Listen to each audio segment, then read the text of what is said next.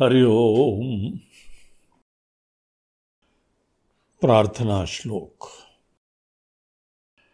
शान्तं शाश्वतमप्रमेयमनघम् निर्वाणशान्तिप्रदम् ब्रह्माशम्भुफणीन्द्रसेव्यमनिशम् वेदान्तवेद्यं विभुम् रामाख्यं जगदीश्वरं सुरगुरुं मायामनुष्यं हरिं वन्देऽहं करुणाकरं रघुवर भूपालचूडामणिम्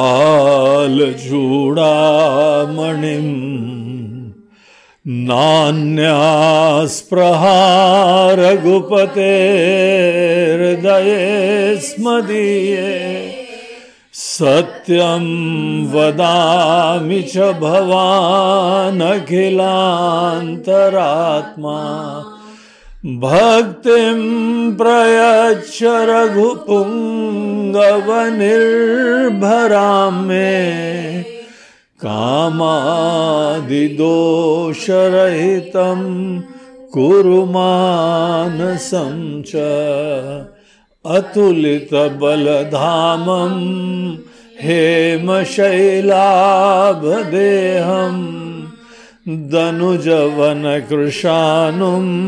ज्ञानिनामग्रगण्य सकलगुणनिदानम्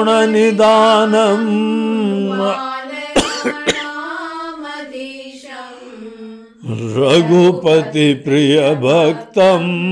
वातजातं नमामि। श्रीराम जय राम जय जय राम श्रीराम जय श्रीराम जय राम जय जय राम श्रीराम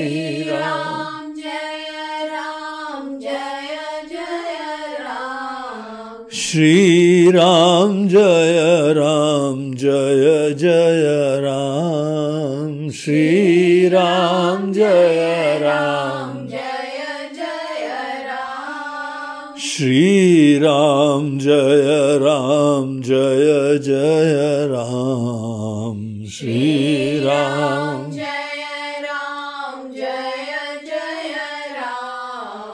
श्रीराम जय राम जय जय राम श्रीराम राम जय राम जय जय राम श्रीराम जय राम जय जय राम श्रीराम जय राम जय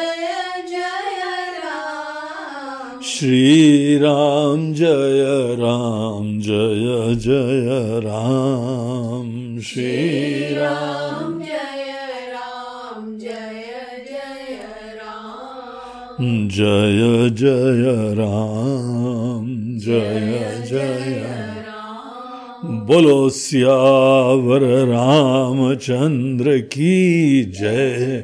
पवन सुत हनुमान की जय। बोलो भाई सब संतन की जय। नमः पार्वती पते हर हर महादेव। तो हम लोग अपनी कथा में उस पड़ाव पर थे।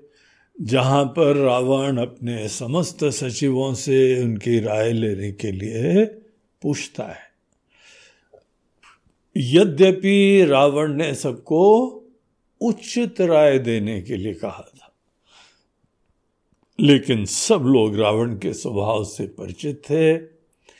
उसके लिए उचित केवल प्रिय था।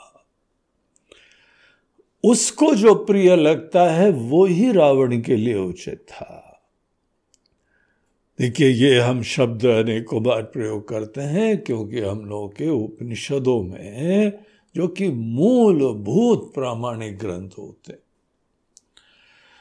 पूरे सनातन धर्म में, हिंदू धर्म में हम लोगों के पूरे धर्म की, संस्कृति की नींव वेद है।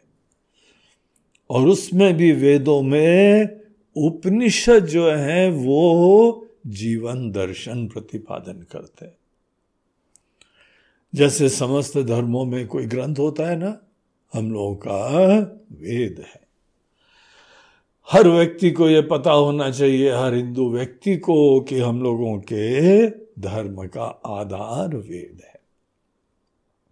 ईसाइयों के लिए जैसे बाइबल, मुस्लिमों के लिए जैसे कुरान, सिखों के लिए जैसे गुरु ग्रंथ साहब, बौद्धों का अपना है, जैनियों का अपनी कोई साहित्य है। यहाँ पर हिंदुओं के लिए वेद ही प्रमाण और वेद में भी शुरुआत में अनेकों प्रकार के हमारे जीवन के कर्मों का भी मार्गदर्शन देते हैं, जो भी इच्छाएँ हैं, सबके बारे में बताते हैं।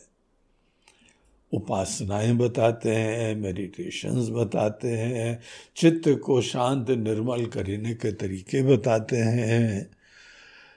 और जो वेदों का अंतिम भाग है, वहाँ पे तत्व का ज्ञान।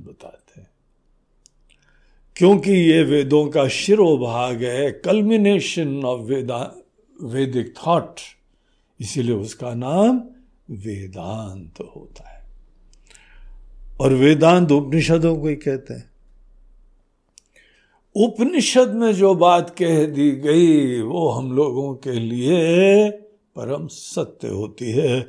हम बहुत ही ओपन माइंड से, पूरी श्रद्धा से उपनिषद के वचनों को शिरोधार्य करते हैं।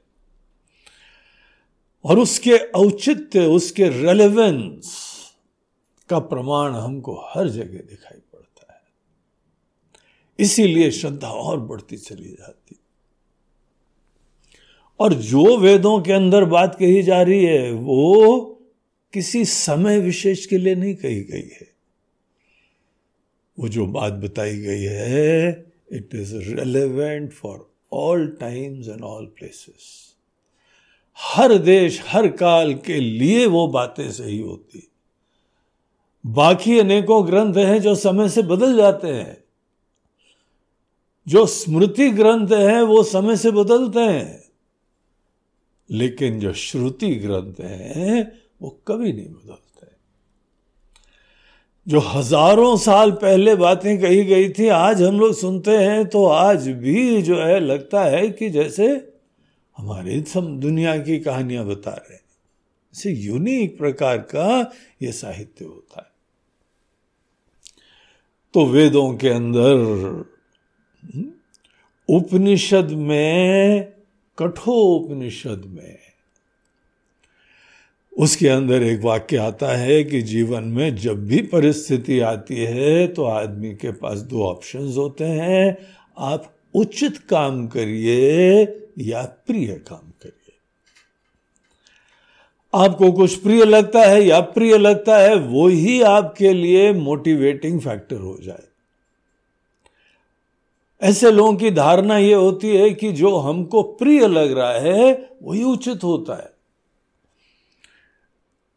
और उनके दृष्टिकोण से बात उनको लगता है बिल्कुल सही है, क्योंकि जो हमको प्रिय लगता है, वही सुख देता है। तो सुख निश्चित रूप से प्रिय चीज़ देती है, लेकिन वो कल्याणकारी हो, वो हमारे लिए मंगलकारी हो, मोक्षदायी हो, ऐसा कोई ज़रूरत नहीं होता। क्लासिक एग्ज़ाम्पल यही है कि किसी जो है डायबिटिक को मीठा अच्छा लगता है। अभी कल किसी का जो है फ़ोन से बात हो रही थी तो उन्होंने बताया अरे वो जो माता जी है ना दादी जी दादी जी को शुगर है इंसुलिन भी लगवाती हैं, लेकिन उनके पास से टॉफियों के रैपर्स इतने सारे मिले थे। चुपचाप खा खा के वहाँ डाल देती थी, किसी को पता ही नहीं लगता था। अब इन लोगों के अंदर शुगर की डिमांड होती है। कई बार शुगर वो रखनी भी चाहिए, क्योंकि एकदम लो हो जाती है। दवाई वाई थोड़ी सी ज़्यादा हुई तो पता लगा शुगर ही लो हो गई, इसलिए वो लोग रखते हैं। लेकिन अब शुगर पास में भी है, टॉफ़ी पास में भी है, चॉकलेट पास में भी है, और जहाँ पे थोड़ा बॉडी की डिमांड हुई तो फट से हाथ गया उस पॉकेट में, और एक निकाला और एकदम खा गए प्रिय तो लगता है, प्रिय अच्छा भी लगता है। लेकिन सभी लोग जानते हैं कितना नुकसानदायी हो जाता है। शुगर एक बार बढ़ जाती है, कोई बीमारी नहीं छूटती। है ऐसी उदार बीमारी होती है कि सब अड़ोस पड़ोस में चलती हुई बीमारियाँ मोहल्ले की भी हों, उनसे बोले, पधारो हमारे देश, आ जाओ हमारे पास। और अगर आपको भगवान ना करे, कोई ऑपरेशन कराना पड़े, कोई डॉक्टर आपको हाथ नहीं लगाएगा अगर आपकी शुगर बढ़ी हुई है। ऐसी भयंकर बीमारी होती तो उचित क्या है? अपने ही टेस्ट के हिसाब से चलना, अपनी पसंद के हिसाब से चलना। ये ऑप्शन होता है, लेकिन ये ऑप्शन हमारे हित का नहीं होता। लेकिन जब आदमी कोई अपने हवा में होता है अभिमान में होता है बहुत लाइक्स डिसलाइक्स उसके स्ट्रांग होते हैं तो ऐसे लोगों के लिए और हम सब लोगों का जीवन का ऐसा फ़ेज़ होता है। प्रिय चीज़ ही करने की इच्छा होती और ये भी सब लोग जानते हैं उस पथ पे जलने के बाद हम लोग को अप्रिय ही होता है, यत्त अग्रे प्रारंभ में जो बड़ा अमृत तुल्य लगता है, लेकिन बाद में विष तुल्य दिखाई पड़ता है। अब सब रावण के मंत्री लोग जानते थे कि इनके लिए उचित क्या है। तो उन्होंने, सब लोगों ने अपने हिसाब से बोला, महाराज जी, क्या है? चिंता ही नहीं, आप है ना, तीनों लोगों के जीतने वाले। ये तीनों लोगों को जीतने वाला जो मेडल था ना वो ऐसी बड़ा ऊँची छाती पे लगाता था वो हम्म, कि सब लोगों से उम्मीद करता था कि ये पहले देखो फिर आगे बात करना। ऐसी थोड़ी मेडल लगाते हैं छाती पे। देखो समझो तब भी आके बात करना। तो सब मंत्रियों ने तो चिकनी चुपड़ी बोली, लेकिन यहाँ पे विभीषण, इनको कोई अनएम्प्लॉयमेंट इशू थोड़ी है, हा? पहली बात तो इनको कोई डर नहीं है, और इनका स्वभाव ऐसा है कि ये सदैव, सत्यमेव जयते वाला पक्ष है इनका सत्य का आश्रय लेने से ही कल्याण होता है। सत्यमेव जयते नानृतम। झूठ हमने बोला तो उस समय इमीडिएटली थोड़ी प्रॉब्लम तो नहीं आई, लेकिन मरेंगे हम। विनाश होगा। ये समझना पड़ता है। और जो जीवन में युक्ति से, श्रुति से, अनुभूति से ये बात समझ जाता है झूठ का आश्रय लेना तो बिजली को छू लेने जैसा होगा। मरेंगे ही। इसीलिए भले इस समय कोई जो है नाराज़ हो ले कोई कुछ कर ले, चलेगा। लेकिन मन भी साफ़ रहेगा, मन विखंडित नहीं होगा, मन के अंदर स्प्लिट पर्सनालिटी नहीं होगी, मन के अंदर सब एनर्जी ड्रेन आउट नहीं होगी, थकावट नहीं होगी, तनाव नहीं होगा, कुछ नहीं होगा अगर हम सत्य के पथ पे चलेंगे। तो इस तरीके से विभीषण जी उसी पक्ष के पक्षधर थे, बोला, सही बात बोलेंगे। और हमारे लिए उचित रावण की प्रियता वाला उचित नहीं है। हमारे लिए उचित सही में जो शास्त्रोक्त है, जो बड़े बुज़ुर्ग बोलते हैं। देखिए, तीन हमलों के वहाँ सदैव कसौटियाँ होती हैं। उनको बोलते हैं श्रुति, युक्ति, अनुभूति। कोई भी चीज़ अगर आप सही माने ना तो उसमें ढूंढ लो कि श्रुति प्रमाण है क्या? वेदों ने ऐसी कोई बात कही है क्या? हमारा जी, वेद कहाँ पढ़े इतने ज़्यादा? वेद नहीं पढ़ो, उपनिषद पढ़ लो, गीता पढ़ लो बस।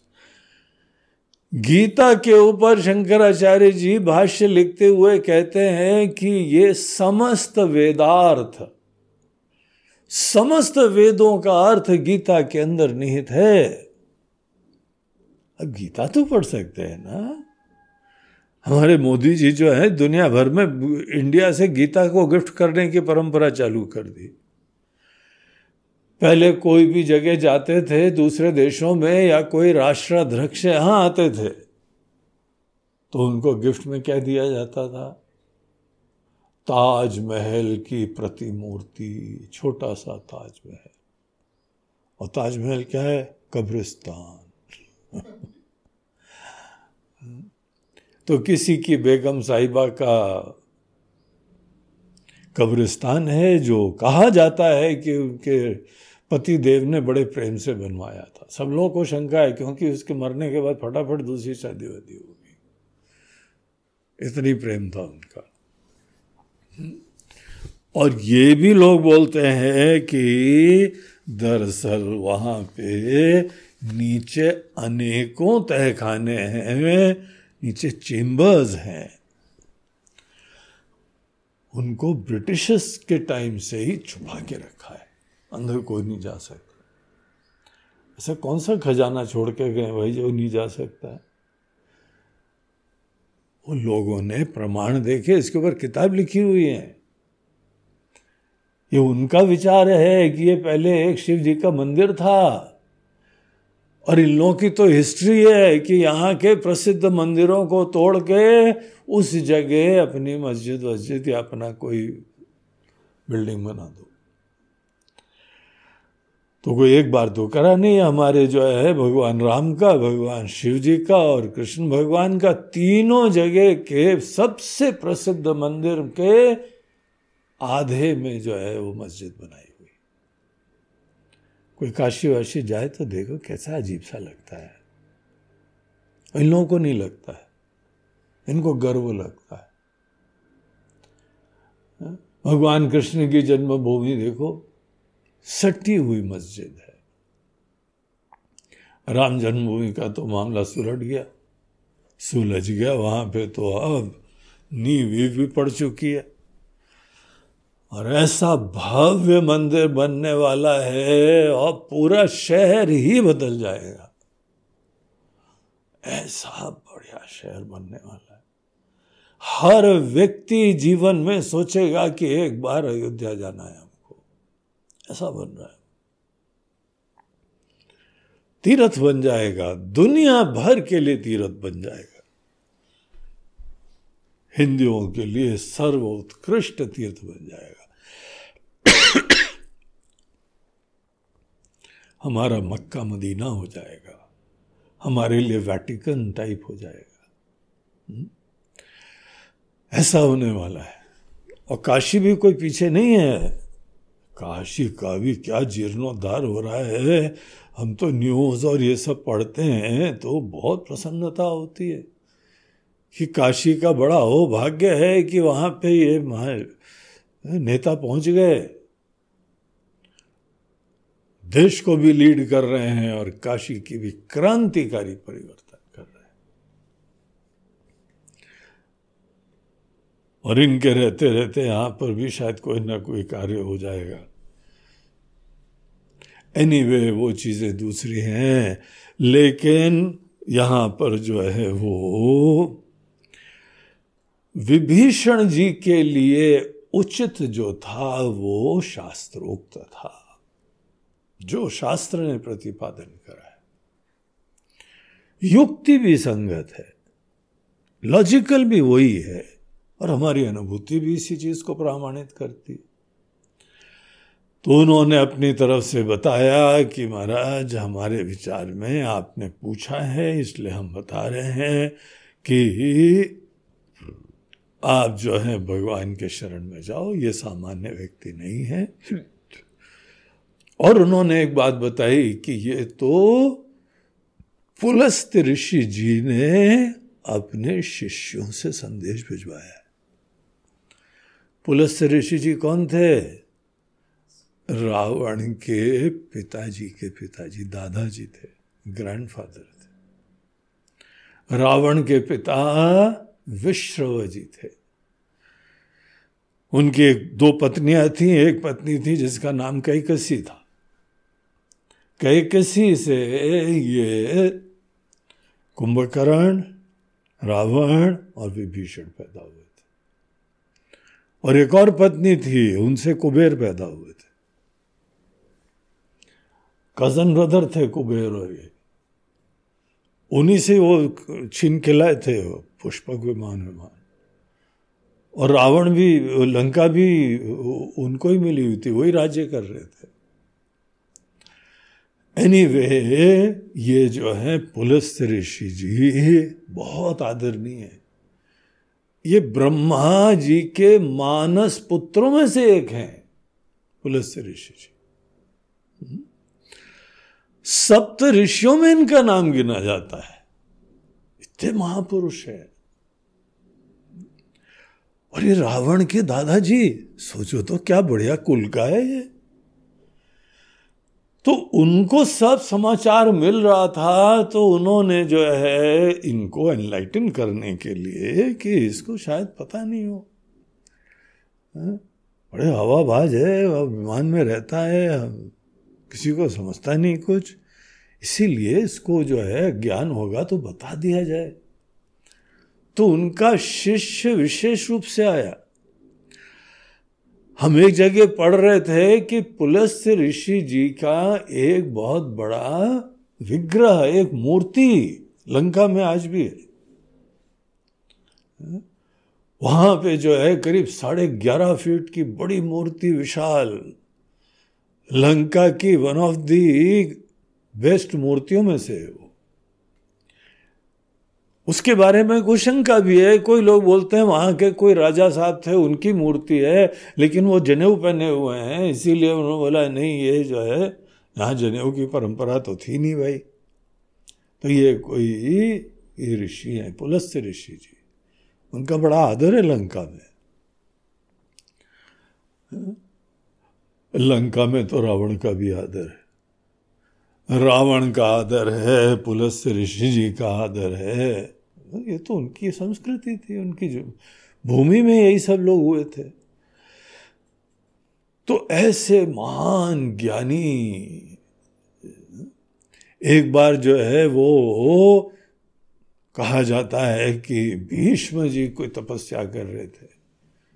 ब्रह्मा जी ने उनको आशीर्वाद देने के लिए पुलस्य ऋषि जी को भेजा था। पुलस्य ऋषि जी ने जाके उनको संदेश दिया, उनको ये ब्रह्मा जी का मैसेज दिया, है? और उन्होंने जो है बहुत ही धन्यता अपने आप को इनका ऋषि का दर्शन करने मात्र से धन्य हो गए। बड़ी ख्याति है पुलस्य ऋषि जी की। तो पुलस्य ऋषि जी ने ऐसी विषम परिस्थितियों में अपने शिष्य को भेज के रावण को संदेशा दिलाया। विभीषण जी बोलते हैं कि अभी अभी रिसेंटली उनका शिष्य आया था और समय प्राप्त करते ही हमने आपको उनका संदेश सुना दिया। हम कई बार विचार करते थे कि ये विभीषण को इतना ज्ञान राम जी के बारे में कैसे हो गया है? विभीषण कभी राम से मिले भी नहीं है। अब राम जी से कोई मिले हो तो उनकी महिमा दिखाई पड़े, उनका सौम्यता और किसी को देखने से थोड़ी पता लगता है ये ब्रह्म है? भगवान कृष्ण को कितने लोग जानते थे कि ये साक्षात परमात्मा है? कोई नहीं जानता था। विश्व पितामह जैसे गिने चुने लोग ही जानते थे। अर्जुन को जब भगवान ने सब अपना रहस्य बताया तो तो कान पकड़ के बोलने लगा, भगवान क्षमस्व क्षमा करो भगवान, आपको हमने पता नहीं क्या क्या नाम से बुलाया है। हे मित्र, हे सखा, हे Yadav. Oh mister Yadav come here हमने कृष्ण जी को कैसे बुलाया है। हमारे गुरुदेव बोला करते थे वो बोलते थे, कृष्ण कम यार कृष्ण भगवान को साक्षात ब्रह्म। और वो आ भी जाते थे, मिलते थे। बड़ा स्नेह था, बड़ी मित्रता थी। ये थोड़ी भगवान होंगे तो सदैव वो हवा में चल रहे होंगे और सामान्य व्यक्ति की तरह बात नहीं कर रहे होंगे। भगवान का अवतार होता है तो हम लोगों की धरातल पे उतर के आते हैं। हमारे जैसे खाना, पीना, उठना, बैठना, शिक्षा गुरु जी के पास जाना, वहाँ से शिक्षा प्राप्त करना, हर चीज़ की मर्यादा साक्षात अवतार पुरुष भी करा करते हैं इसी लोग को पहचान नहीं पाता है और बाकी किसी को अच्छाई देखने का समय का सब इतने सेल्फ ऑब्सेस्ड होते हैं तो कोई किसी को देखते ही नहीं है हुँ? एक बार तो कोई व्यक्ति बड़ा अच्छी तरह ड्रेस व्रेस पहन के गया बोला बाज़ार होके आता हूँ, लेटेस्ट ड्रेस में। तो बाज़ार होके आया, फिर बाद में लोगों ने पूछा, लोगों ने देखा? तो पता नहीं कैसे अंधे लोग हैं, किसी ने नहीं देखा, किसी ने कमेंट ही नहीं किया सब कचरा हो गया, इतनी बढ़िया ड्रेस हम पहनी और बाज़ार गए, सब स्वार्थी लोग हैं यहाँ पे। अपने अंदर उलझे हुए देखा ही नहीं किसी ने। अरे, यही बात है भैया। हाँ? हम बड़े अच्छे गुणों से युक्त हैं, भगवान साक्षात आए हुए हैं। लोग अपने अलावा किसको देख रहे हैं? हमारी खुशी, हमारा गम, हमारी इच्छा हमको पसंद, हमको नहीं पसंद, हमको पीड़ा क्यों हुआ? और हमारा रिश्ता, हमारा धन, हमारा नाम, हमारा शौहरत, मैं मैं मैं मैं, अंधे हो गए। कौन भगवान को देखेगा? और वैसे भी किसी के अंदर बड़ा अच्छा गुण आ जाए ना तो वहाँ पे अनेकों लोग होते हैं मच्छर वृत्ति। और डार्क स्पॉट्स ढूंढते हैं। वो तो ठीक है, लेकिन किंतु परंतु उसके अंदर ये भी दोष है। उनको बेचैनी होने लगती किसी की तारीफ़ सुन के। जैसे हमारा छोटा छोटापना बता रहे हो, हमारे अंदर भी तो है ना, हमारे अंदर भी तो है। कोई नहीं जानता है भगवान कौन आया है। हाँ? और भगवान अपना इंट्रो थोड़ी चारों तरफ़ देते हैं हेलो आई एम ब्रह्मा हम अवतार लेके आए हैं दुनिया में जगत उद्धार करने के लिए, ऐसे भगवान थोड़ी बोलेंगे तो वो तो ऐसी भीड़ में खो जाते हैं, सामान्य हो जाते हैं। और सामान्य हो के भी विशेष इंसान बन सकता है, उसकी हमको विद्या सिखाते हैं। तो हमको कई बार लगता था, विभीषण को कैसे पता है ये राम जी ब्रह्म है? हाँ? हनुमान जी कभी बोले तो समझ में आता, मिले हैं उनसे? कई की भी तो मिली है, मंथरा भी तो मिली थी। समझती थी कि ये साक्षात परमात्मा है। तो कितने लोग समझते थे, विभीषण कैसे जानते थे? तो विभीषण ने यहाँ रहस्य बताया। कि पहली चीज़ तो हमारे पास अपनी समझ है। विभीषण के मन के अंदर अपना स्वतंत्र चिंतन बहुत अच्छा होता था। इससे ज़्यादा क्या प्रमाण चाहिए? लंका में अकेला व्यक्ति राम जी का भजन करने का साहस कर रहा है। What a power of conviction उसने मन में निश्चय कर लिया कि यह सही है, उसके बाद पूरी दुनिया यहाँ पे माने ना माने, चले ना चले। कोई चिंता नहीं है हमको कोई किसी को मनाना भी नहीं है। हमको किसी के प्रमाण पत्र नहीं चाहिए। हमारे गुरुदेव ने हमको शिक्षा दी और हमने शास्त्रों की शिक्षा ग्रहण करी। हमको क्यों चिंता हो कि हमको कोई दूसरे बोले, सही बात कर रहे हो, अच्छी काम कर रहे हो, महाराज जी? बोला, ठीक है, लाभ लो और चुपचाप बैठो। हमको प्रमाण पत्र मत दो। हमको किसी से प्रमाण पत्र नहीं चाहिए। टोटल निरपेक्ष।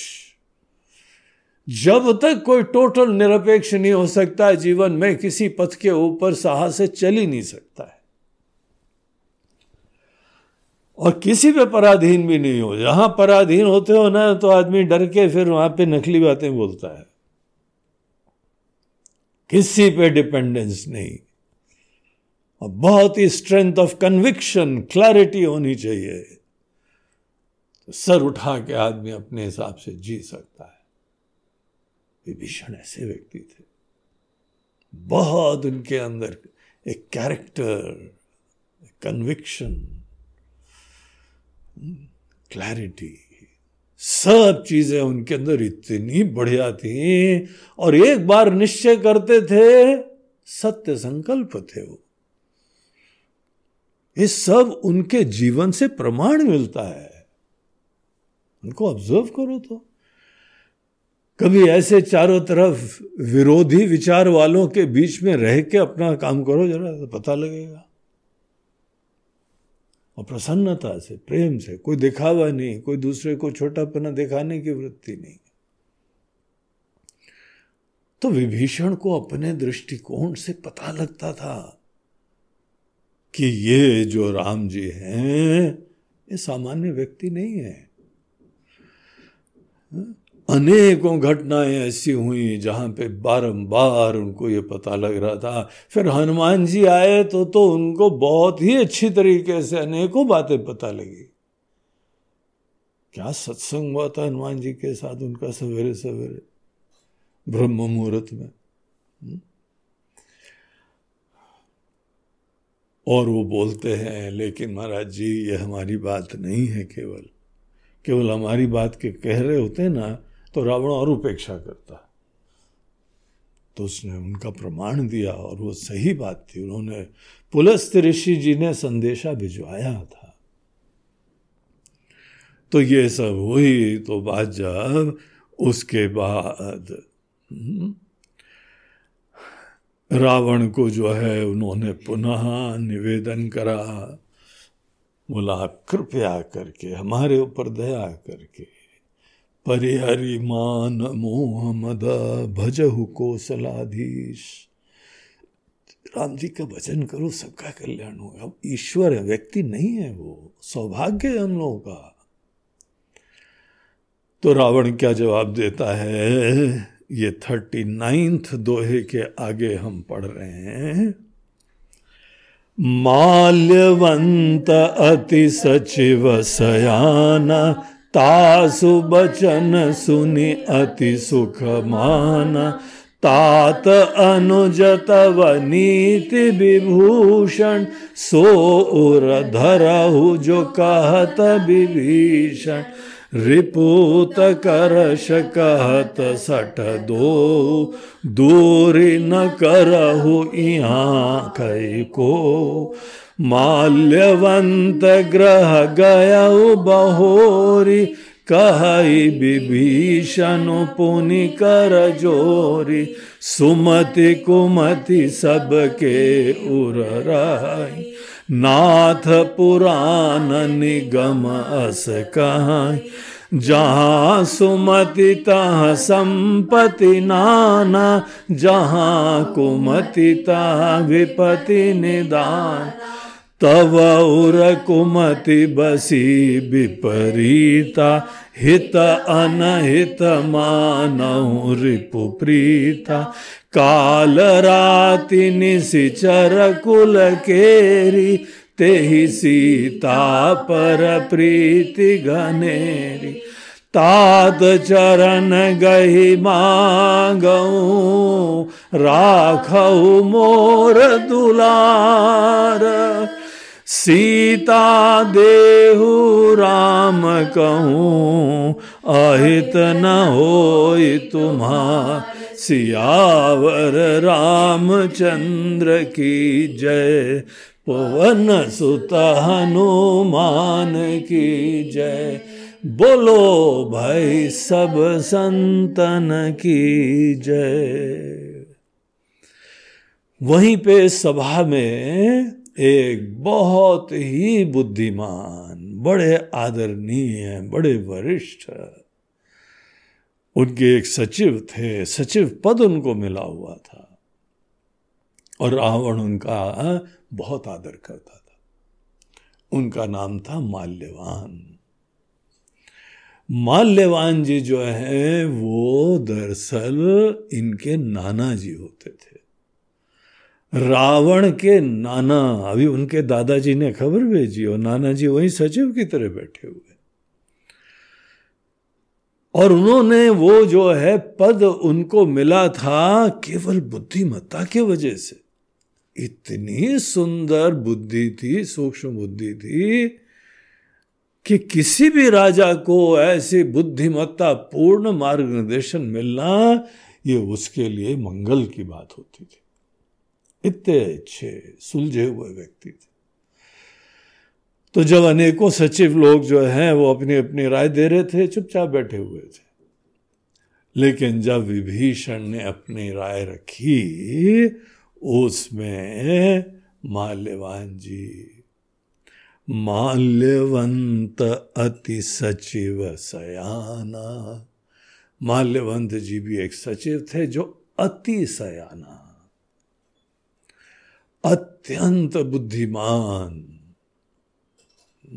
आदरणीय। है उन्होंने जब विभीषण की बातें सुनी, तासु बचन सुनी अति सुख माना वो बहुत खुश हो गए।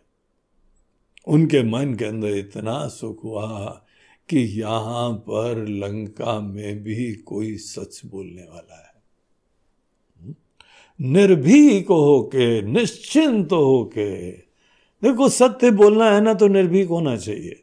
और निर्भीक होना है तो सब पराधीनताओं से मुक्त होना चाहिए। यही हम लोगों के सन्यासियों की परंपरा है। यद्यपि बड़ी खुशी से, उदारता से, विनम्रता से सब के वहाँ भिक्षा लेते हैं, भोजन खाते हैं, सहयोग लेते हैं सभी धर्मनिष्ठ लोगों से। लेकिन किसी एक के ऊपर आश्रित नहीं होते। और भगवान से प्रार्थना भी करते हैं, भगवान, ऐसी कभी नौबत ना आए। कोई कैसा भी हो, हम डिपेंड किसी पे नहीं होंगे।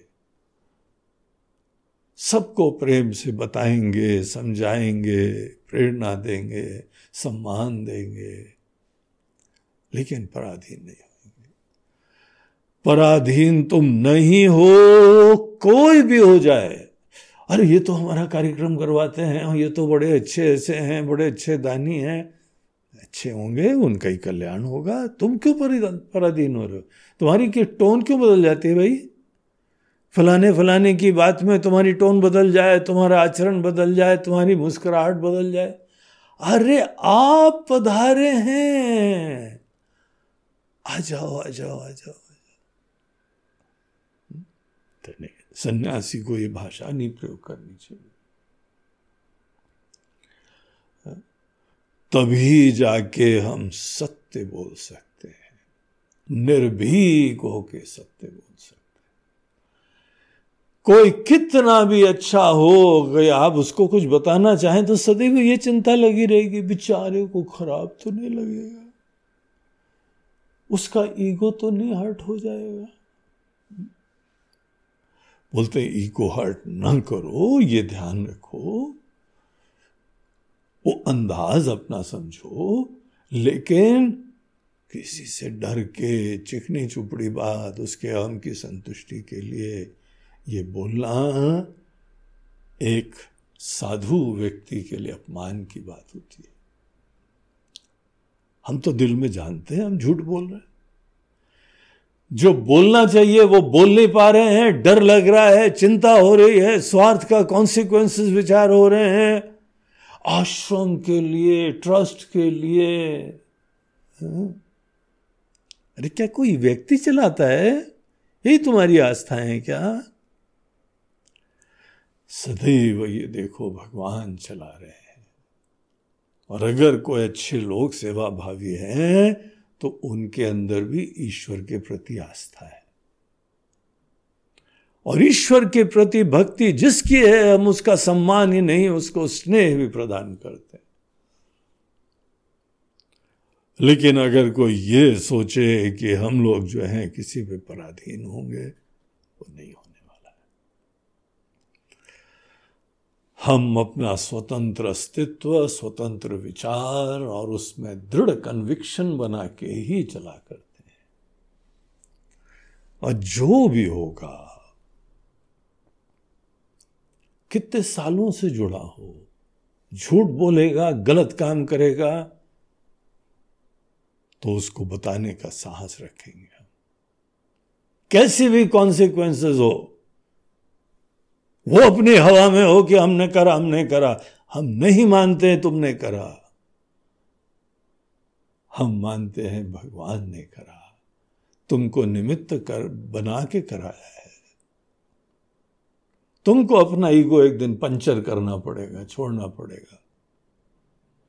मगर यही परम सत्य है। जो व्यक्ति भी जीवन में अगर सत्य के पथ पे चलना हो तो पराधीनताओं से मुक्त होना पड़ेगा। ऐसा जीवन शैली जहाँ पे हम किसी के ऊपर डिपेंड हो जाते हैं, पराधीन हो जाते हैं, इसको छोड़ना पड़ेगा। ये संसारी मनोवृत्ति होती है। ऐसी मनोवृत्ति केवल हमको जो है झूठ का आश्रय लेने के लिए मजबूर कर देती है। चिकनी चुपड़ी के चक्कर में सत्य जो है उपेक्षित हो जाता है। और कोई हमारे जैसे लोगों के पास आए, वहाँ पर भी सच्चाई सुनने को नहीं मिले तो दुनिया में कहाँ उसको बेचारे को मिलेगी सच्चाई सुनने को?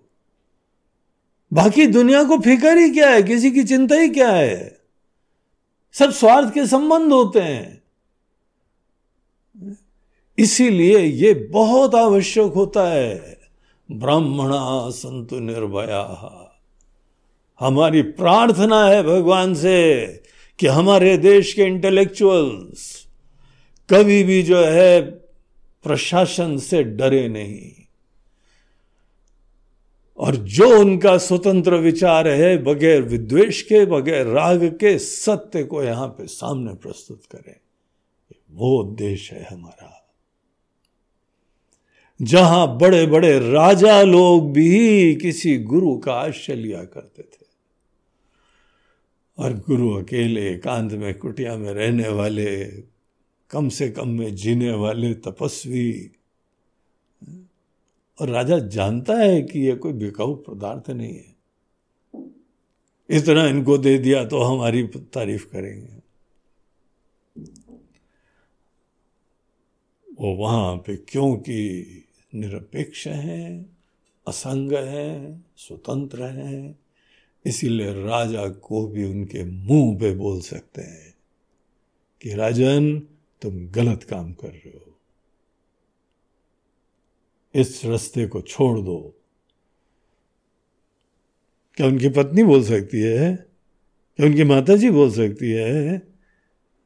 क्या उनकी सास बोल सकती हैं? क्या ससुर बोल सकते हैं?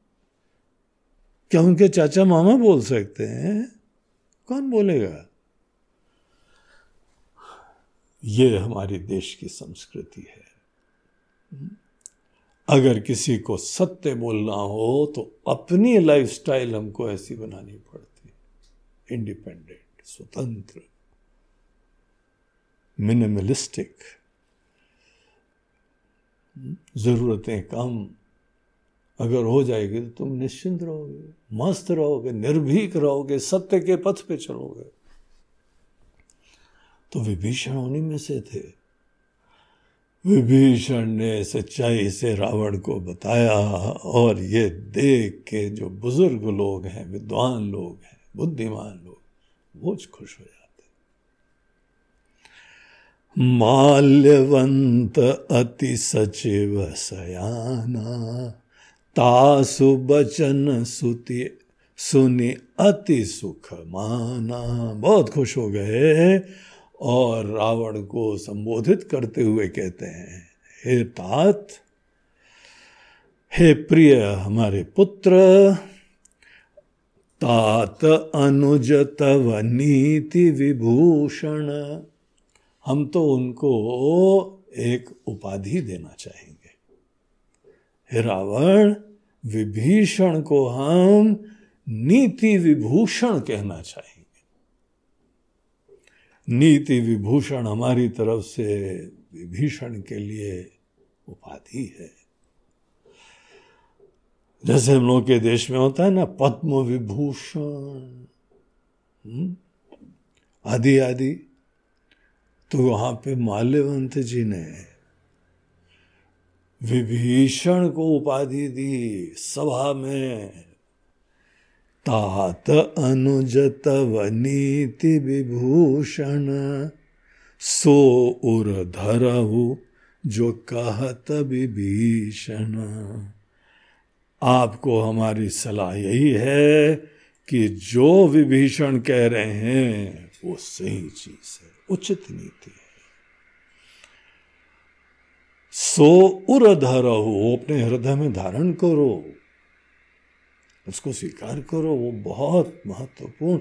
ऐसी सत्य सुनने के लिए जिज्ञासु लोग अपने को जन्मों के पुण्य के बाद किसी मनीषी के पास जाते हैं, तब जाके उनको सत्य सुनने तक को मिलता है। धन्य है विभीषण।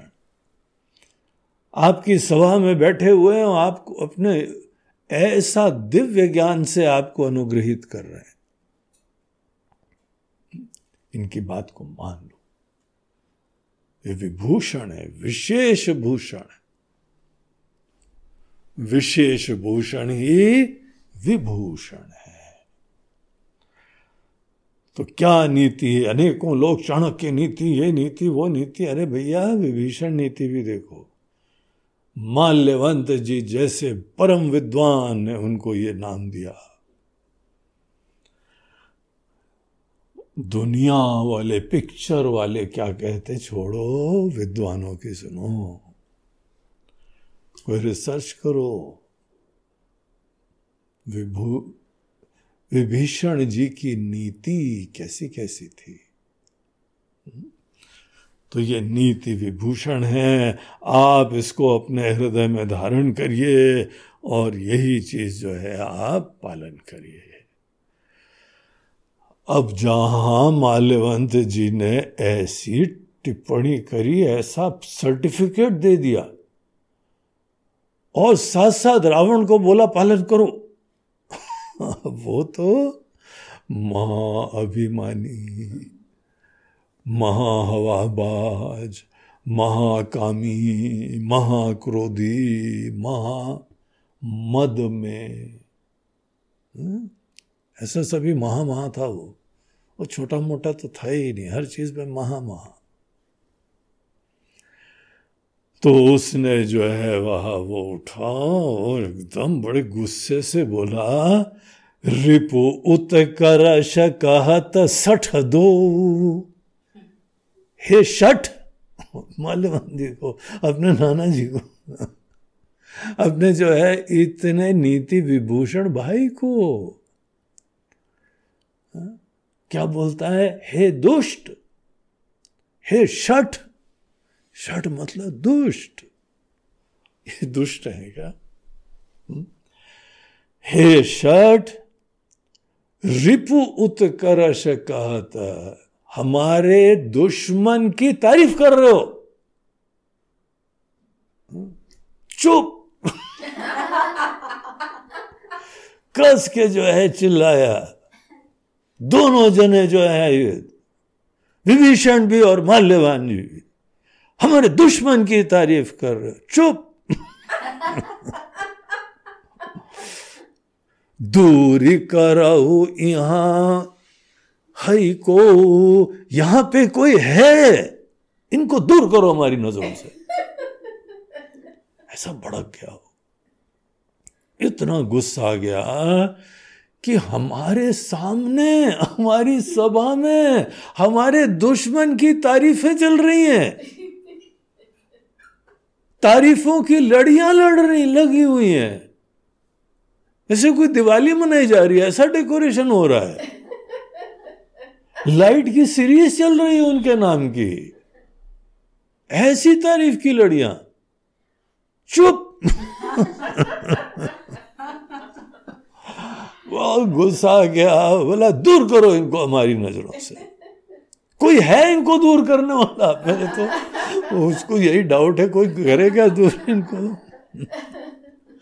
कहाँ पे इनके वरिष्ठ, बड़े वृद्ध, सफ़ेद दाढ़ी हो गई, सफ़ेद बाल हो गए, और इतने परम आदरणीय रावण का एज कैसी होगी और उनके नाना जी? हम्म? वो डायरेक्ट नाना नहीं थे इनडायरेक्ट थे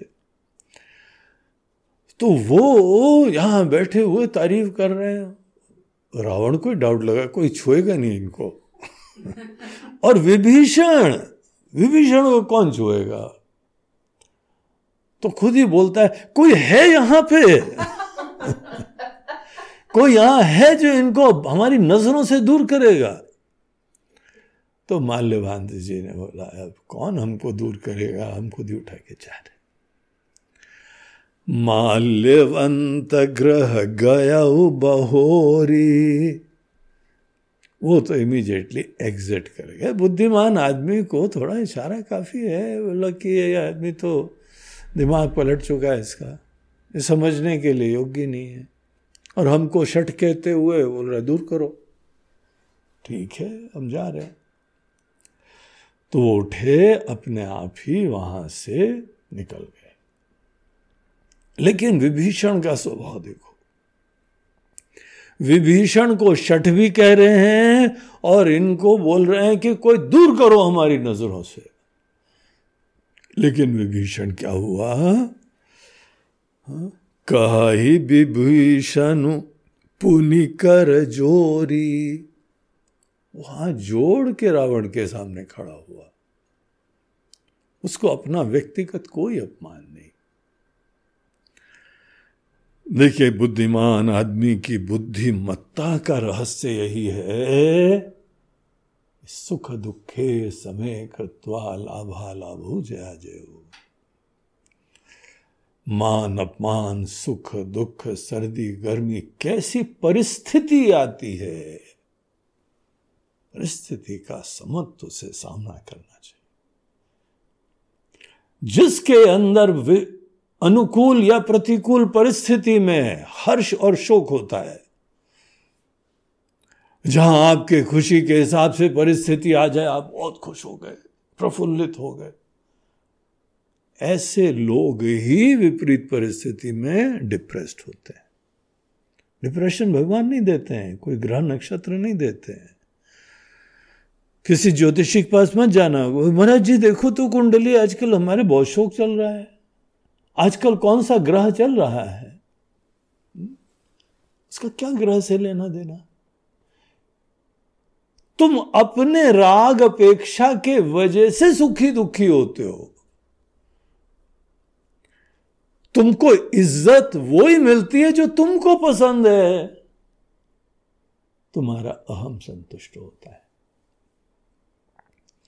हमारा जो है जीवन का धरातल ये है कि हमारा ईगो फुलफिलमेंट जहाँ जहाँ होता रहे। मोगाम्बो, खुश हुआ। हम प्रसन्न हो जाते। तो स्वीकार करो ना, देखो यथार्थ तुम अभी ईगो के लेवल के ऊपर हेल्पलेसली जी रहे हो। उसी का ये सब रूप होता है। हमारा कोई अगर मान कर सके, इज़्ज़त तो लोग करें अपने संस्कारों से। लोगों की दृष्टि है, एक ही जो है दुनिया में एक व्यक्ति का कोई सम्मान करता है और कोई अपमान करता है। तो आप सम्मान योग्य हो कि अपमान योग्य हो? क्या यहाँ मेजोरिटी वोट पड़ना चाहिए? कितने ज़्यादा लोग हमारा सम्मान कर रहे हैं, कितने ज़्यादा हमारा अपमान कर रहे हैं। मेजॉरिटी वोट हमारे पक्ष में जो है, मान देने वालों में वो 51 परसेंट आया, वो 49 है तो हमारा मेजॉरिटी हो गई। देर पर से ऐसे देखा जाता है क्या? अपने अकल नहीं है। हमारा मान, अपमान होने की किसी के पास सामर्थ्य ना हो। हम इतने फ्रेजाइल ना हो, हम ऐसे अपेक्षावान ना हो। दुनिया में अज्ञान है, अनेकों लोगों के अंदर नासमझी है, और नासमझी में तो उल्टा सीधा हो ही गया होएगा। दुनिया एक अस्पताल है जहाँ सभी बीमार है, सभी को कोई ना कोई रोग है। और वहाँ जाके हम प्रमाण पत्र से, ओ पेशेंट नंबर ट्वेंटी थ्री जरा बताओ सर्टिफिकेट दो, हम स्वस्थ हैं। बोला, कोई निकालो माल तो हम भी दे देते हाँ? तो इस तरीके से बाहर से कोई इज़्ज़त दे दे, आप खुश हो जाओ, बाहर से कोई आदमी आपका अपमान कर दे, आप दुखी हो जाओ, आप दुखी होने योग्य हो। अगर कोई आदमी आपके लिए कोई गलत वचन बोल दे और आप दुखी हो जाओ तो यह समझ लो उसने सही चीज़ करी है। आप दुखी होने योग्य हो। बुद्धिमान आदमी तो कुछ के अंदर फ़र्क ही नहीं पड़ता है। तथा मानापमान यो हो। मान अपमान में सम रहता है वो। हम्म।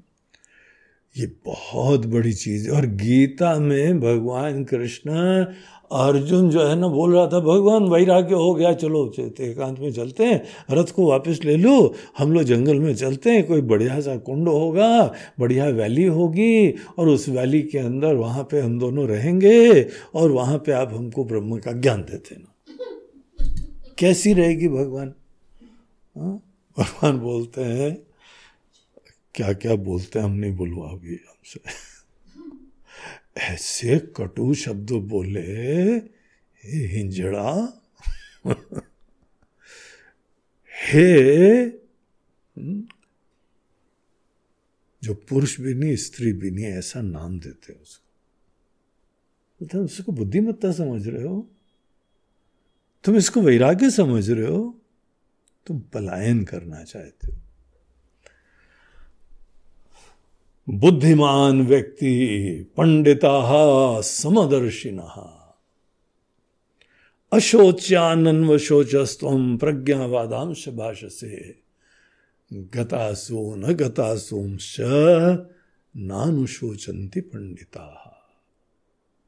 अर्जुन समझदार आदमी वो होता है, जो बाहर की अनुकूल परिस्थिति हो या प्रतिकूल परिस्थिति हो दोनों में सेंसिटिव रहता है ऑब्जर्वेंट रहता है, और ये देखता है इसके विचार है। जो अपने आप को भी नहीं जानता, वो हमारे बारे में बता रहा है। देखो वॉट ए जोक जो खुद ही अशांत और दुखी रहता है, वो हमारे लिए कोई प्रमाण पत्र दे रहा है। तुमको क्या करना चाहिए? देखो मज़ा, उसके लिए प्रार्थना करो, आगे बढ़ो। वो अपने अज्ञान का प्रदर्शन कर रहा है। इसीलिए जो व्यक्ति जीवन में समत्व को रखेगा, उसकी बुद्धि बढ़ती चली जाएगी। विभीषण के जीवन में बुद्धिमत्ता का राज उनका समत्व था। धर्मनिष्ठा थी। सत्यनिष्ठा थी, निरपेक्षता थी तो भी आत्मीयता थी। तो विभीषण जी को सबके सामने सभा में शठ कह के बुलाया, दुष्ट कह के बुलाया और अपनी नज़रों से बाहर कर देने के लिए आज्ञा दी तो भी विभीषण जी खड़े होते हैं हाथ जोड़ के। कोई उनका अपमान हुआ ही नहीं। वॉट अ ब्यूटिफुल थिंग कोई क्षोभ नहीं कोई चिंता नहीं? और जो है वो कहते हैं सुमति कुमति सबके उर रही नाथ पुराण निगम अस कहाही महाराज जी वेद निगम हाँ, पुराण सब सब लोग एक मत में यही बात कह रहे हैं कि हर व्यक्ति के अंदर कुमति और सुमति का वास होता है। ये मत बोलना, तुम्हारे अंदर कोई कुमति नहीं आती। तुम झूठ बोल रहे हो, तुम अज्ञान में पड़े हो। तुमको पता ही नहीं है तुम्हारे मन के अंदर क्या है। बहुत ज़्यादा बहिर्मुख हो तुम। मोहित हो बाहर की अनेक अनेक चीज़ों से। इसीलिए सेल्फ अवेयरनेस ही नहीं है कि तुम्हारे अंदर कोई कमी भी है। हवा में रहते हो। हर व्यक्ति के अंदर अच्छाई भी होती है और बुराई भी होती है। कुमति भी होती है और सुमति भी होती है। सुमति कुमति सबके उर राही। नाथ पुराण निगम अस कहाई राज यही जो है हम लोगों के सब मनुष्य लोग, पूर्वज लोग, ज्ञानी लोग, यही बोल के गए और जहाँ सुमति होती है, जहाँ सुमति, तहां संपत्ति नाना। अगर सुंदर बुद्धि होती है, देखो ज़्यादा पैसे से नहीं कल्याण होता है। सुमति से कल्याण होता है। ये ब्राह्मण लोगों का दृष्टिकोण होता है, विद्वानों का दृष्टिकोण होता है। जहाँ सुमति मति अच्छी होनी चाहिए, सोच, ज्ञान, मन, जहाँ पे सुमति विराजमान है, जहाँ सुमति, तहां संपत्ति नाना वहाँ विविध प्रकार की संपत्ति, कल्याण, वैभव, ज्ञान, भक्ति, सब कुछ। असली संपत्ति तो दैवी संपत्ति होती है। असली संपत्ति धन दौलत की नहीं होती है तो हाथ की महल है। असली संपत्ति दैवी गुण होती है, दैवी संपत्ति। गीता के अंदर दैवी गुणों को संपत्ति कहा है। दैवी संपत विमोक्षाय। दैवी संपत्ति उनको सब बंधनों से मुक्त कर देगी। और जो आसुरी संपत्ति है, बंधाय आसुरी मता। बंधन के लिए हेतु बनती है। तो जहाँ पर भी सुमति है, वहाँ कल्याण है। जहाँ कुमति तहां विपत्ति निदाना। वहाँ विपत्तियों की खदाने होती है, मुसीबतें होती संताप, रिश्ते खराब, काम खराब, धन दौलत बिगड़ रहा है, स्वास्थ्य खराब हो रहा है, मन शांत रहता है। अपने शास्त्र से प्रमाण कर लो तो ये सब कुमति का परिणाम होता है तब उर कुमति। देखो, क्या साहस से सही बात बोल रहा है। पहले तो बड़ी प्यार से सिद्धांत की बात करने का विवेक था। ऐसी परिस्थिति में भी संतुलन से अपना कोई व्यक्तिगत मान अपमान से कोई प्रभाव ही नहीं पड़ा। और बुद्धि सत्य की तरफ़ चल रही है, उचित की तरफ़ चल रही है। और साथ साथ ये भी बात कह रहे हैं कि महाराज तब उर कुमति बसी विपरीता। हम देख रहे हैं, आपके हृदय में कुमति का वास हो गया है। रावण की सभा में, रावण जिस समय खुंदक खाया हुआ है, क्रोधित हो गया है, ऐसे अपशब्द बोल रहा है उनको अपनी नज़रों से दूर करने की बात कर रहा है।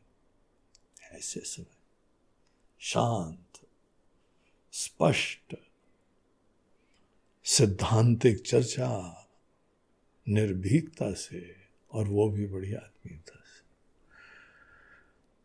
तव उर कुमति बसी विपरीता, हित अनहित मानऊ रिपु प्रीता और ये कुमति का प्रभाव यह है महाराज कि जो अनहित है, उसको आप हितकारी समझ रहे हो। जो आपके लिए नुकसान है। आप उसको उचित समझ रहे हो। कैसी बुद्धि उलट गई आपकी? ये तो कुमति है। तो आपका जो है वह रिपु माना हूँ रिपु प्रीता और अपने दुश्मन। आपको पता है आपका दुश्मन इस समय कौन है? जिससे आपको बड़ी प्रीति है। हम्म? मानहु रिपु प्रीता। रिपु अर्थात दुश्मन। आपका जो वास्तविक यहाँ पे दुश्मन है, नुकसान करने वाला है, उसके प्रति प्रेम है आपको। बड़ा प्रिय लग रहा है। काल राति निशिचर कुल केरी, तेही सीता पर प्रीति घनेरी। ये सीता, जो कि पूरी निश्चर राक्षसों के कुल के लिए काल की रात्रि बन के बैठी हुई है। ऐसी काल की रात्रि है जो सबको हड़प कर जाएगी। खा जाएगी सबको। निश्चर कुल केरी काल सीता काल रात्रि है। ते ही सीता पर प्रीति घनेरी। ऐसी सीता के ऊपर आपका एक्सेसिव स्नेह और अटैचमेंट चल रहा है। अजी क्या बुद्धि होगी? इसी को बोलते हैं कुमति। हाँ? तब उर कुमति बसी विपरीता। तो फिर वो समझाने की कोशिश कर रहा है। खड़े होके हाथ जोड़ के निवेदन कर रहा है कि महाराज जी कुमति आ गई है। और जाके उनके पास उनके चरण पड़ता है। देखो तो विभीषण का स्वभाव कितना इंटरेस्टिंग व्यक्तित्व है। तात चरण गही मांग राख मोर दुलार। हे तात, हम आपके चरण पकड़ के भीख मांगते हैं आपसे। चरण पकड़ के भीख मांगते हैं। आपका हमारे प्रति जो स्नेह रहा है, जो दुलार रहा है आप वो बनाए रखिए। और हमारे प्रति स्नेह और दुलार बनाए रखते हुए, सीता देहु राम कहूँ। सीता जी को दे दो। एक काल रात्रि बन गई सबका विनाश कर देगी। खत्म हो जाएगा, हमारा कुल ही खत्म हो जाएगा। हम्म? अहित न हो तुम्हार राम जी को, सीता जी को दे दो, आपका कोई अहित नहीं होगा। यह हमारा निश्चित विचार है। उनका स्वभाव हमको पता लगा है। ईश्वर का स्वभाव क्या होता है? जगत विदित है। ईश्वर के पास कोई जाए और उनके चरण पड़ जाए। अपिचेदसी पापेभ्य अगर कोई पाप कृत महा अभी पापेभ्य पापेभ्य अभी पाप कृत महा महान पापियों का सिरमौर। वो भी भगवान के पास आके शरणागत हो जाता है तो उनका स्वभाव है, आनंद के धाम है वो। समझ आते हैं, इसने रियलाइज़ कर लिया है, कोई बात नहीं। तो उसको अभय दान मिल जाता है। ये भगवान का नेचर समझ के उनके पास जाके सीता जी को दे दो और आपकी गलती भी माफ़ हो जाएगी। हा? ये जो है वह उनसे पुनः निवेदन करा। कोई अपमानित नहीं हुआ, लेकिन उनका हित की बात तो भी सोच रहा है। फिर क्या हुआ? ऐसा विभीषण ने नेता प्रेम से एक साधु व्यक्ति की तरीके से। इसी को साधु व्यक्ति बोलते हैं ना। तो ये करा, उसके बाद रावण की क्या प्रतिक्रिया हुई होगी, वो हम लोग कल देखते हैं। श्री राम जय राम, जय जय राम। श्री राम। जय श्री राम जय राम जय जय राम श्री राम श्री राम जय राम जय जय राम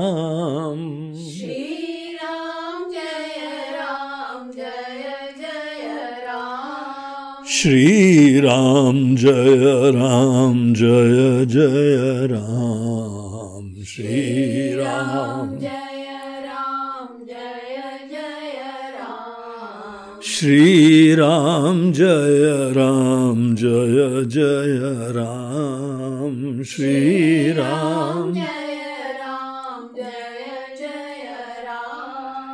राम श्री राम जय राम जय जय राम श्री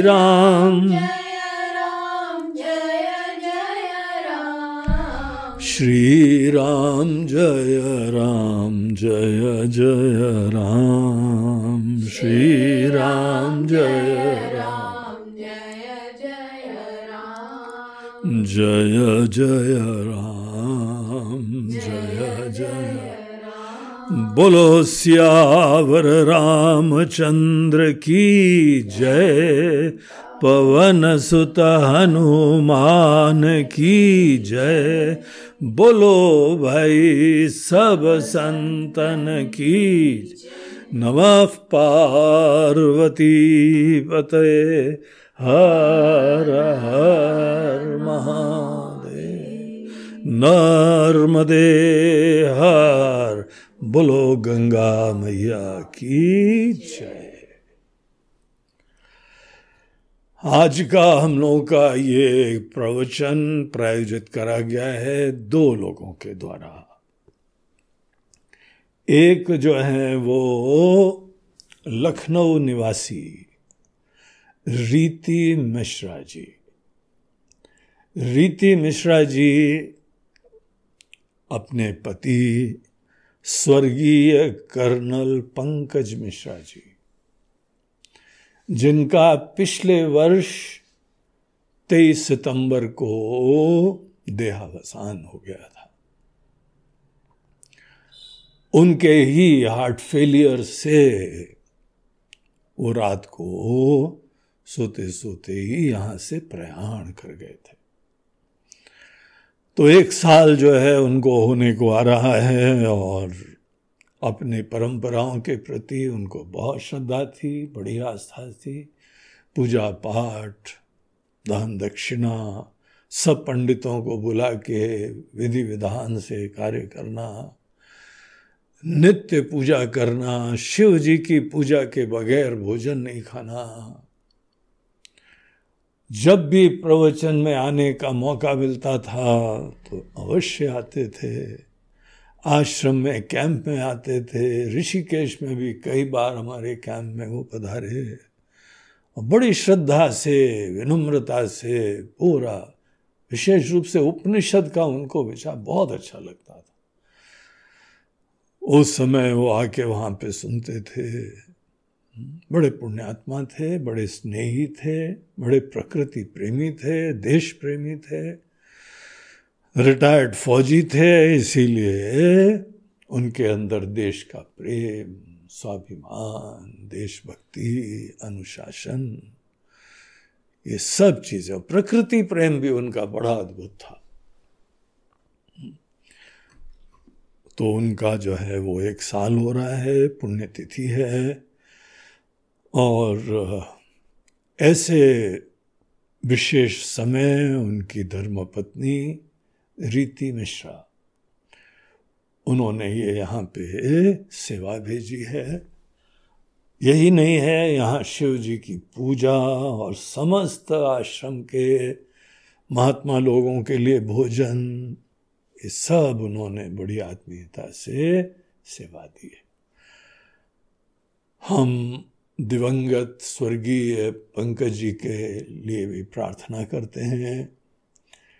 भगवान उनको जहाँ पर भी हों, उन पे कृपा बनाए रखें, उनको अपने चरणों में स्थान दें और उनका जो परिवार है, विशेष रूप से उनकी बहुत ही जो है धर्मनिष्ठ पत्नी रीति जी को उनके प्रति भी हमारी हार्दिक संवेदनाएँ हैं और पूरे परिवार को दो उनके बालक लोग हैं। दोनों बड़े स्नेही हैं, बहुत ही माता और पिता के भक्त हैं, यथासंभव सेवा करते हैं। सबको ऐसे दिन पे हमारी बहुत बहुत शुभकामनाएँ, आशीर्वाद और यही प्रेरणा है कि अपने ऐसे पिताजी से सतत वो प्रेरणा और शिक्षा लेते रहें। जैसी भक्ति उनके हृदय में थी, वैसी ही भक्ति आप लोगों के भी हृदय में हो। तभी सच्ची श्रद्धांजलि होती है। हम्म? एक तो जो है, ये रीति मिश्रा जी की तरफ़ से आज आहुति है। दूसरे, यहाँ इंदौर में आजकल आए हुए सिद्धार्थ अरोरा। ये मूल रूप से जो है ऑक्सफोर्ड यूनिवर्सिटी के अंदर वहाँ पे रिसर्च करते रहे, वहीं इनको डॉक्टरेट मिला। और अभी वहाँ पे ही कोई रिसर्च वर्क भी चल रहा है और कोई टीचिंग के वर्क भी मिल रहा है। और ये तो पिछले दो साल पहले अनेकों स्टूडेंट्स के द्वारा one of the best teachers of Oxford University इनको इस तरीके से सम्मानित करा गया। बहुत प्रेम से कार्य करते तो उन्होंने अपनी माता जी उनका जन्मदिन, उनकी भी स्वर्गीय माता जी रजनी अरोरा, उनके जन्मदिन के उपलक्ष्य में सिद्धार्थ ने आज की ये सेवा करी है। ज्ञान यज्ञ में ये आहुति दी है। तो सिद्धार्थ आपको भी आज के दिन की बहुत बहुत शुभकामनाएँ, आशीर्वाद और आपकी अत्यंत धर्मनिष्ठ श्रद्धालु माता जी रजनी अरोरा जी, उनको भी हमारी बहुत बहुत आशीर्वाद और हार्दिक संवेदनाएँ। हम लोग अपने देश में, अपनी संस्कृति में जानते हैं, कोई मरता नहीं है। बस गीता के हिसाब से चोले बदलते हैं। और चोले बदलने के बीच में थोड़े दिन भगवान के धाम में वहीं पर जो है विश्राम करते हैं। भगवान की सन्निधि में उनके ही पास आदमी रहता है। और उसके उपरांत जब उसके कर्म दोबारा असर उठाते हैं तो कर्म के अनुरूप उसको दोबारा शरीर मिलता है। इसीलिए हम लोगों के देश में, हमारे धर्म में मृत्यु नाम की कोई चीज़ ही नहीं होती है। केवल शरीरांतर की प्राप्ति होती है। हाँ जहाँ तक हम लोग हैं, हमारे पास से अच्छा व्यक्ति अवश्य चला जाता है। लेकिन आना जाना जो है, उनके पूर्व भी होता रहा। इनका भी हुआ और सबका होगा। इसीलिए ये जीवन के यथार्थ को स्वीकार करके आदमी को जब तक भगवान ने हमको मौका दिया है, हम सत्कर्म में, सद्भाव में और सत ज्ञान में अपने आप को समर्पित करें, विवेक का आश्रय लें, सुंदर भावना से प्रेरित हों, जहाँ पर भी रहें, वहाँ पे आशीर्वाद बने। यही आपकी माता जी की भी चाह। इनकी माता जी जब जा रही थी तो लड़कों का हाथ हमारे हाथ में दिया। बोला गुरु जी आपका स्नेह बना रहे आपका आशीर्वाद बना रहे हम्म। तो उनका दृष्टिकोण कैसे धर्म की आस्था से युक्त था, इसीलिए हमारे लिए बहुत ही प्रिय हैं, ऐसी धर्मनिष्ठ जो हैं, और वो हमारी शिष्य थी। रजनी और रजनी की माता जी भी वो भी परम श्रद्धालु, परम भक्त। अद्भुत थी वो भी। और उनकी ये पुत्री रजनी, ये भी बहुत ही अद्भुत थी। तो उनके आज जन्मदिन के ऊपर आप पूरे परिवार वालों को बहुत हार्दिक शुभकामनाएँ, आशीर्वाद। और यही प्रेरणा है कि ऐसी जो है महान आत्मा से सदैव आप लोग प्रेरणा लीजिए और जीवन को ऐसा बनाइए कि वो आप लोगों को देख रहे हो तो आप भी सदैव उनकी प्रसन्नता के हेतु बन जाए। हरिओम तत्सव